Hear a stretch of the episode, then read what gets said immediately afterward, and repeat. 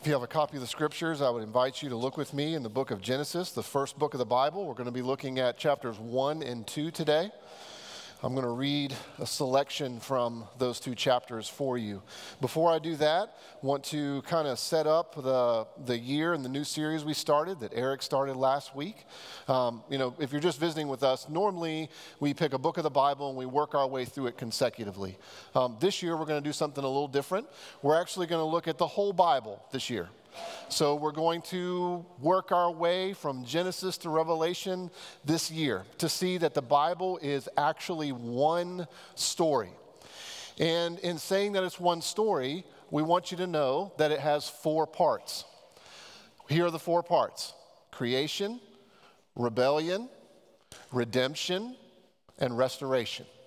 A lot of us grew up hearing, if we heard anything about the Bible, we might have heard about sin or rebellion and redemption, but we weren't taught that much about creation or the renewal of all things. And therefore, our understanding of the Bible is oftentimes disproportional. So it's important for us to think about the Bible as one consecutive book that all fits together in this four part story of creation, rebellion, redemption, and restoration. And within that four part story, I want you to remember these five statements. So we got five statements to try to that you can think about, um, hide in your heart, uh, see how they're illustrated as we go through the book this year. So here are the five statements. Statement number one: God has always had a people. He has always been building His church. From day one, he's always had a people. He's always been building his church. Number two, evil is absolutely real, but it never gets the last word. Three, grace. God initiates, God pursues, and God saves. Grace. Cover to cover Grace. From Genesis to Revelation, grace. He did it. Number four. Jesus actually accomplished something through his life and death and resurrection. He didn't just make something possible, he actually, literally accomplished something. And if you believe that, that changes everything about how you look at everything, including yourself. To think that he actually accomplished something. We think he is a literal Savior. He actually saves people. Five, everything is moving toward Jesus. Everything in history, everything in your life, the ups, the downs, everything in our culture, everything is moving toward Jesus. So, if you get those four parts and you get those five statements, you might understand the whole Bible. And hopefully, those will help you understand the whole Bible. And here's how they're related the four part story is like the blueprint, and those five statements are like the finished product. We'll work these out through this whole year. So listen to this. I'm going to read from Genesis 1 and 2. Start in the beginning. Listen to this. In the beginning, God created the heavens and the earth. The earth was without form and void, and darkness was over the face of the deep. And the Spirit of God was hovering over the face of the waters. And God said, Let there be light. And there was light. And God saw that the light was good. And God said, Let there be an expanse in the midst of the waters, and let it separate the waters from the waters. And God said, Let the waters under the heavens be gathered together into one place, and let the dry land appear. And it was so. And God saw that it was good. And God said, Let the earth sprout vegetation, plants yielding seed, and the fruit trees bearing fruit in which is their seed, each according to its kind on the earth. And it was so. And God saw that it was good. And God said, Let there be lights in the expanse of the heavens to separate the day from the night, and let them be for signs and for seasons and for days and years. And let them be lights in the expanse of the heavens to give light upon the earth. And it was so. And God saw that it was good. And God said, Let the waters swarm the swarm with swarms of living creatures, and let birds fly above the earth across the expanse of the heavens. And God saw that it was good. And God said, Let the earth bring forth living creatures according to their kinds, livestock and creeping things, and beasts of the earth according to their kinds. And it was so. And God saw that it was good. So God created man in his own image. In the image of God, he created him, male and female, he created them. And God blessed them. And God said to them, Be fruitful and multiply and fill the earth and subdue it, and have dominion over the fish of the sea and over the birds of the heavens and over every living thing that moves on the earth. And God saw everything that he had made, and behold, it was very good. And there was evening and there was morning the sixth day. Now we're going to shift to chapter 2. And in shifting to chapter 2, this chapter in Genesis focuses our attention more on mankind and what God is doing on the earth. And it gives us all kinds of details that we don't get in chapter 1. So, chapter 2 is not a separate account of creation that contradicts chapter 1, it's a continuation. Chapter one's like, here's the big framework. And chapter two focuses us in on more details about how he made man and what was going on in the garden. So listen to this. And on the seventh day, God finished his work that he had done, and he rested on the seventh day from all his work that he had done. So God blessed the seventh day and made it holy, because on it God rested from all his work that he had done in creation. Then the Lord God formed the man of dust from the ground and breathed into his nostrils the breath of life, and the man became a living creature. And the Lord God planted a garden in Eden in the east, and there he put the man whom he had formed. And out of the ground the Lord God made a spring, made to spring up every tree that is pleasant to the sight and good for food. The tree of life was in the midst of the garden, and the tree of the knowledge of good and evil. A river flowed out of Eden to water the garden, and there it divided and became four rivers. So the Lord God caused a deep sleep to fall upon the man. And while he slept, took one of his ribs and closed up its place with flesh. And the rib that the Lord God had taken from the man, he made into a woman and brought her to the man. Then the man said, Hooah! That's actually somewhat of a version of what the original says, actually.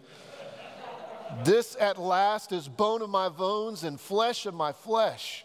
She shall be called woman because she was taken out of man. You can't get more expressive of a man seeing a woman for the first time and thinking, wow, this is amazing. Then, verse 24 Therefore, a man shall leave his father and his mother and hold fast to his wife, and they shall become one flesh. And the man and his wife were both naked and were not ashamed. How about that? Naked and not ashamed. I read a book one time that used this simple phrase it was a pornless world with naked glory. Let's pray together. Lord in heaven, we thank you for this passage of Scripture. It's amazing, it's beautiful. We ask that you would help us to understand it. Lord, work this four part story into our lives that we might live into it because it is reality. No matter how much we try to create our own, no matter how much we try to fight what is real, thank you for giving us this amazing book Thank you for giving it to us that we might study it and learn and grow and be refreshed and understand ourselves better and understand the world and even see you, Jesus, the Word made flesh. So we ask, Holy Spirit, that you would work in our minds, that you would work in our hearts, that you would, that you would change us, that you would redirect our wills, that you would um, align our emotions with what is true.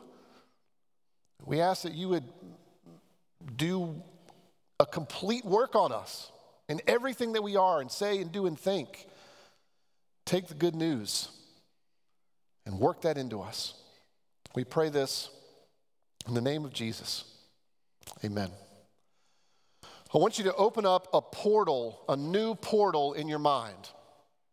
It's a portal of goodness. I want you to open up your mind with the possibility of exploring goodness. The way to understand goodness means this. If we're going to open up this portal and we're going to try to understand goodness, the way that we're going to do that is we have to go to a place that we haven't been before. It's a real place. Genesis 1 and 2 is real. It's a real place. We just haven't been there. But we need to go there because it is a place that stands against every fabrication of God. It's a place that stands against everything that is untrue. It's a place in which it is abundantly clear that there aren't multiple true gods. It's a place that makes abundantly clear that we aren't God and God isn't everything. It's a place in which we get to live from fullness not deficit.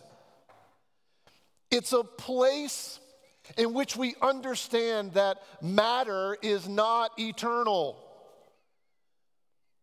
It's a place that stands against every fabrication of God and everything that is not true.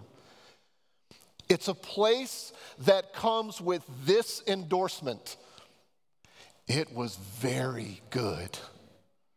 And I know we like to be hyperbolic in the age and time in which we live, but let me tell you, this is as straightforward and as glorious as it gets. It was very good. And oh, by the way, God said that one. We need to go to that place. Are you willing to open up a new portal in your mind and explore goodness? Are you willing to step into that? Because if you are, that's what we're going to try to do. And on our journey through Genesis 1 and 2, here are our two stops in thinking about goodness and exploring goodness, and by God's grace, stepping into goodness. Here are two stops. We're going to look at the Creator and creation. And secondly, we're going to look at enjoying the Creator and His goodness. Got it? So we're going to think about the Creator and creation and we're going to think about enjoying the Creator and His goodness. So let's jump in. The Creator and the creature. The first verse starts off by telling us that God created. Do you see that? In the beginning, God created. It's amazing. How about that for a starting point? God begins by saying, I created. It means that this book, the Bible, the story of reality, of what actually is, is the story of God. That God is the central figure. That God is the most important being in the entire universe. That everything is derivative of Him. It means that He created. He started by speaking. It means that when you look at this word and think about this idea of God, and you read Genesis 1, and you read the rest of the scriptures, what you find out is this one God is actually in three persons. Do you notice that? The, the, verb that's used here in verse 1, God created, the verb create is only ascribed to deity in the Bible. That's as far as I know. I'm no Hebrew scholar, but that's what my study tells me. That this verb for create only is attributed to the divine being of God. And beyond that, look at verse 2. You find the Holy Spirit. So if you've grown up thinking that the Holy Spirit doesn't make an appearance until, Acts, until the New Testament in Acts chapter 2, no, he makes an appearance in verse 2 of the book, the first book, in the first chapter. And he is there hovering over the waters. Do you see that? In other words, what God is speaking and creating, this is giving you a snapshot of what the Holy Spirit is going to be doing from verse 3 to the end of the world. That God speaks and the Holy Spirit hovers over what God creates and He puts form and shape and distinction and depth and beauty to it. So that what God creates is beautiful when He speaks it into existence. And the Holy Spirit comes along and says, Guess what I can do with this?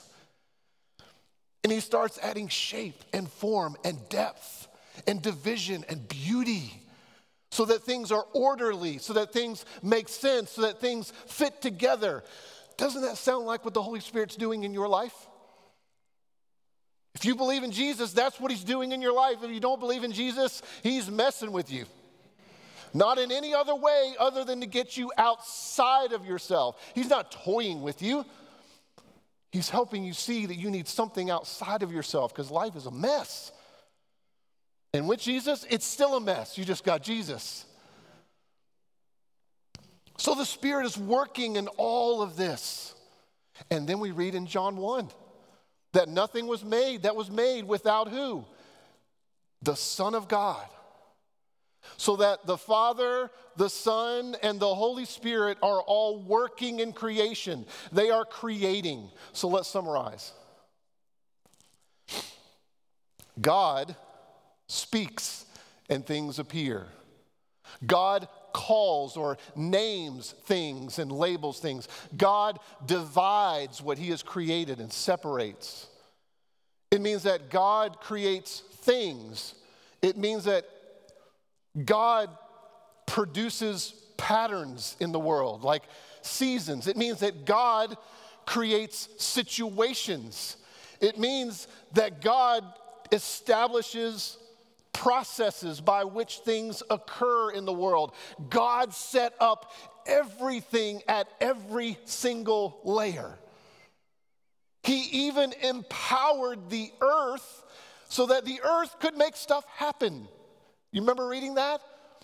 Trees may grow and birds reproduce, and he sets things in motion so that the earth is empowered to make stuff happen. He even created mankind, male and female, as responsible agents that are able to make decisions that are built to be accountable and built to be dependent. And oh, by the way, he made mankind to live forever. This is our God. This is what Genesis 1 and 2 is telling us about God. In our tribe, we love to think about God first and foremost as being sovereign, right? That's something we love to talk about all the time. Guess what? There's a downside to that sometimes too. Let me tell you what it is.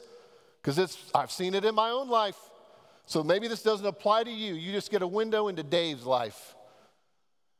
You see, starting with thinking, to start thinking about God as being sovereign can, doesn't have to, but can lead to this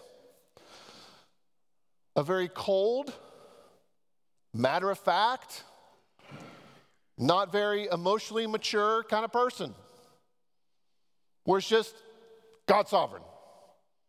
Stop. And what this is telling us, what the whole Bible is telling us, is that there is a shape to the sovereignty of God. There is a heart to the sovereignty of God. What this is telling us is that the shape of God's sovereignty is that He is good, it is that He is loving, it is that our sovereign God is relational, not cold and clinical like I often thought sovereignty of God means power and control, full stop. No, God is all powerful, of course. But God is good, and He is loving, and He is relational in His sovereignty. And that's what we learn here.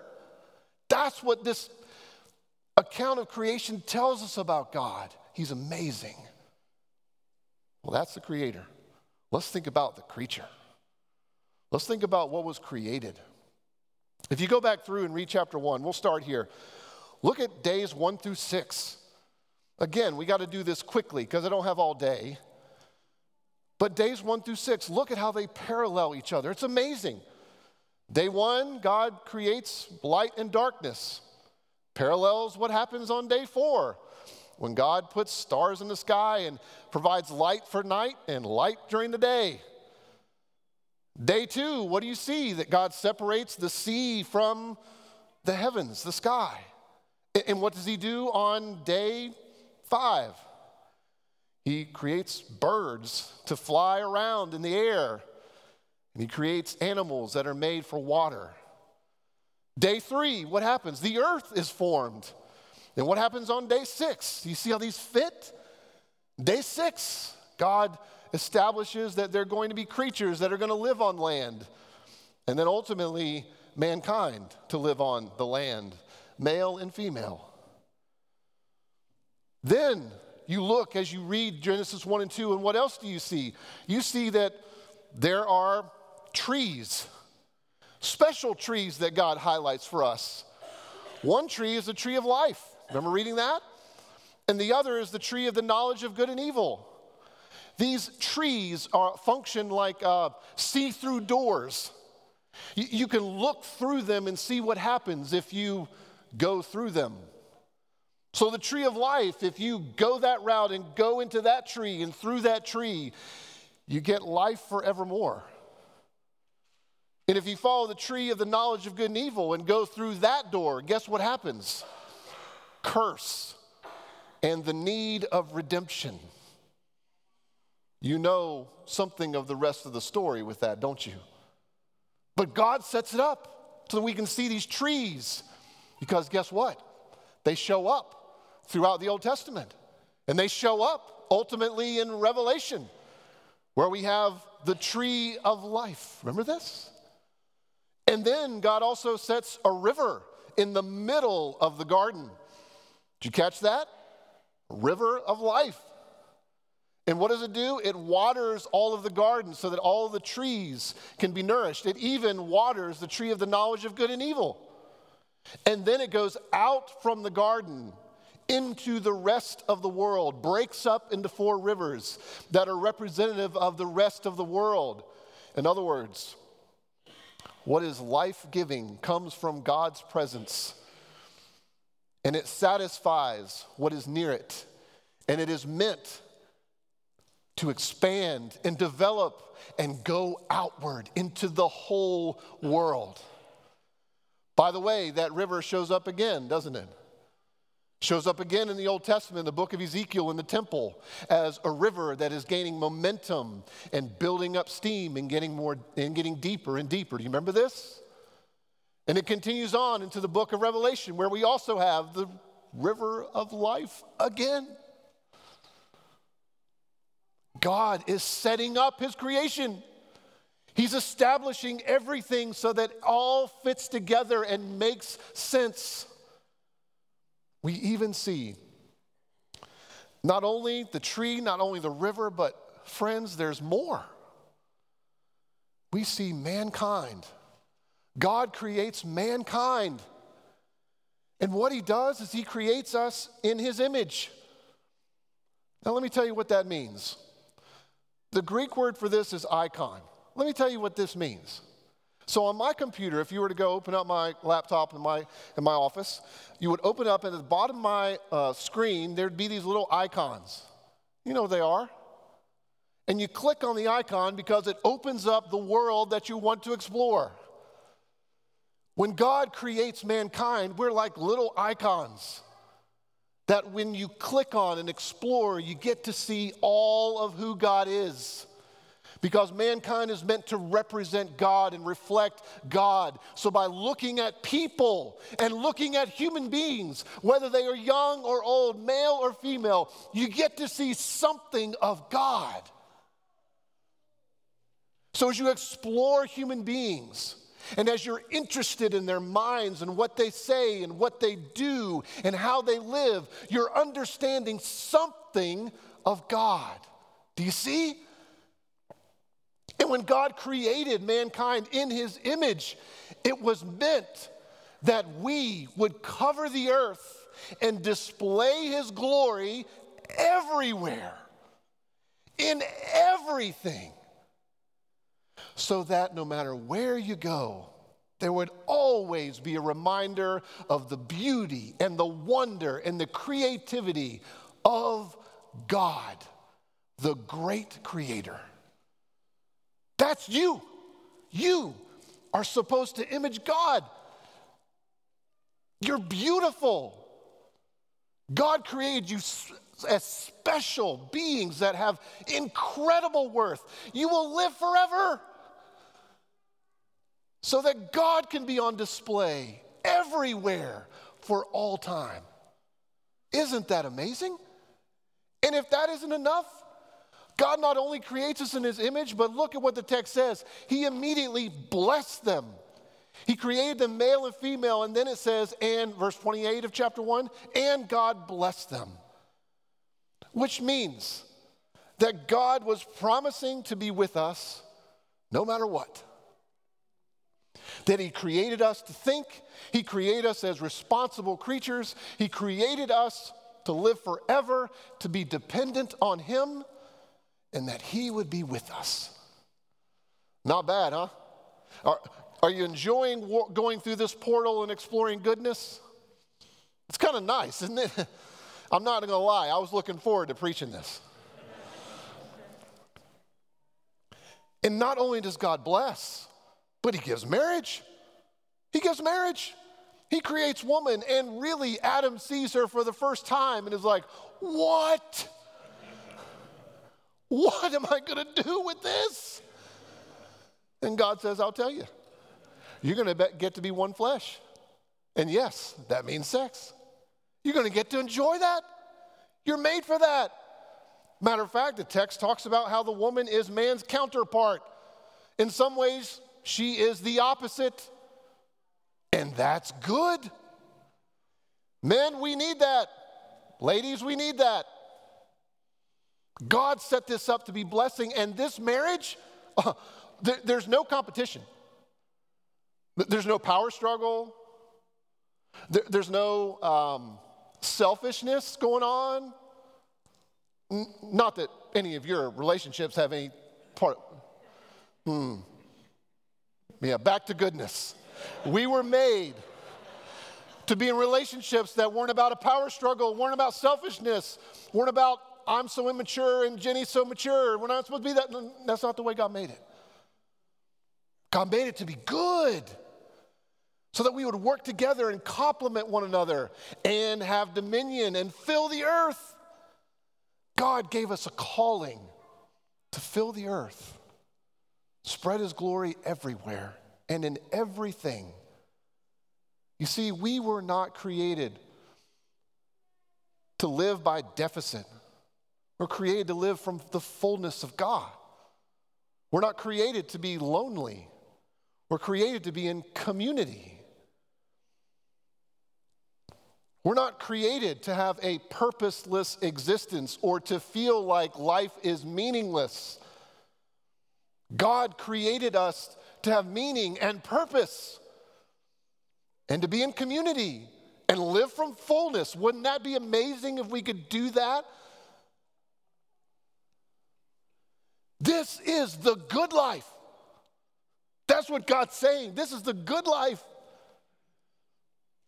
This is what I made for you. And then, oh, it gets better. Then what happens on day seven? Rest. God looks at what He has made and He delights in it. Rest does not mean inactivity. Some places it does, but not this. When God says rest on one day a week, He's not saying be completely inactive and be a lazy slob. It means that you actually delight in what God delights in when you rest. It means that you see his work and you praise what he has done and what he is doing. It means that you get caught up with him. It means that you see how things fit together when God is in the center of everything. It means when God defines life and defines who I am and defines my meaning and defines everything about me and defines the world and defines where everything is going, it means that I can have rest. Anytime I live outside of that, I'm not going to have rest. Internally, I am not at rest. But when God is in the center, there's rest, there's hope, there's beauty, there's wonder, there's exploration, there's delight. Well, how about we go to step two? Enjoying the Creator and His goodness. So let me ask you these questions so you can think about your life as I was thinking about mine this week. So we've walked through this portal of goodness, and hopefully, hopefully you want to be there. But let's think about our life too. Like right now, the here and now life that we all have. So think about this Is your life characterized by order or disorder? Are you living into the reality of this four part story or are you fighting it? Trying to create your own? Do you feel that life has meaning or you feel like it's pointless? Does your life consist of a seemingly endless to do list? Is there any part of your life that has the label of creativity? How about this? Are you lonely and fine with it? Are you striving for community? Do you only hang out with people? Do you only hang out in situations where everybody's like you? Are you okay with a little contradiction in your life?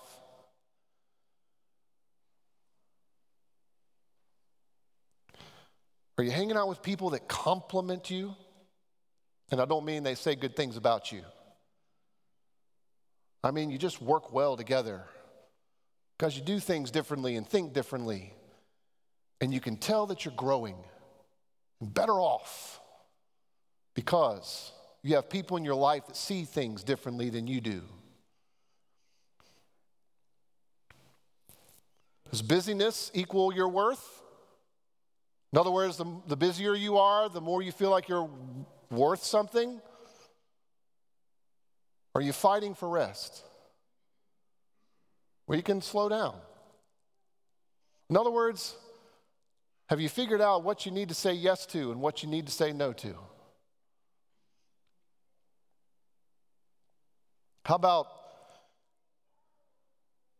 are you receiving the identity that God has? Or are you busy crafting it and building it, and guarding it, protecting it? Don't you feel the tension here? See, the way things supposed to be is not exactly the way that things are right now. Right? But I tell you what, this passage insinuates that there is movement, that something more is happening. Look at verse 1. In the beginning. Notice that? It's not just a timestamp. It's actually implying that there's more. It implies that there is a there's a beginning, then there is a middle and and end. As if God is setting the world up because it's going to be going somewhere, moving toward something. There's a hint here that God is at work that goodness is going to prevail. You see, the only way that we can experience this goodness is Jesus. It's the only way that we can experience the goodness of what is described in Genesis 1 and 2 is Jesus. You remember Peter had a conversation with Jesus Jesus says, You're going to deny me. And Peter says, No, I'm not. Peter was not, was not living in reality. He was living fighting reality, thinking he was a whole lot better than he was. Remember what Jesus says to him? But I've prayed for you. Beloved, the only way that we get into true reality is through Jesus. And to grow means that Jesus is going to be teaching us how much we need to learn about ourselves. To grow means that we are going to learn that we fall short, and Jesus knows it. But here's the kicker Jesus prays for you. You remember that's what he said to Peter? You're going to deny me, Peter? No, I'm not. Yes, you are, Peter, but I have prayed for you. Friends, do you know that the day is coming in which we will look at our lives and what we've been through and the hardships and the joys, and we will realize one day how Jesus had been praying for us? Now, make no mistake, it means the world to me that you all pray for me, especially over these last two years. I can't, I don't have words to describe my thankfulness. But all of your prayers, plus Jesus Himself praying for me, Jesus is praying for you. That should blow you away. Do you remember do you remember this guy who was out of his mind? Jesus pulled up on the shore, and this guy was living in this little wooded community, and he came screaming down the bank to meet Jesus. Do you remember this story? Just full on sprint as Jesus was getting out of the boat. This guy comes right to Jesus' face, and Jesus doesn't flinch. He's lonely, he's isolated, no one loves him, no one cares about him. He is unloved until that day.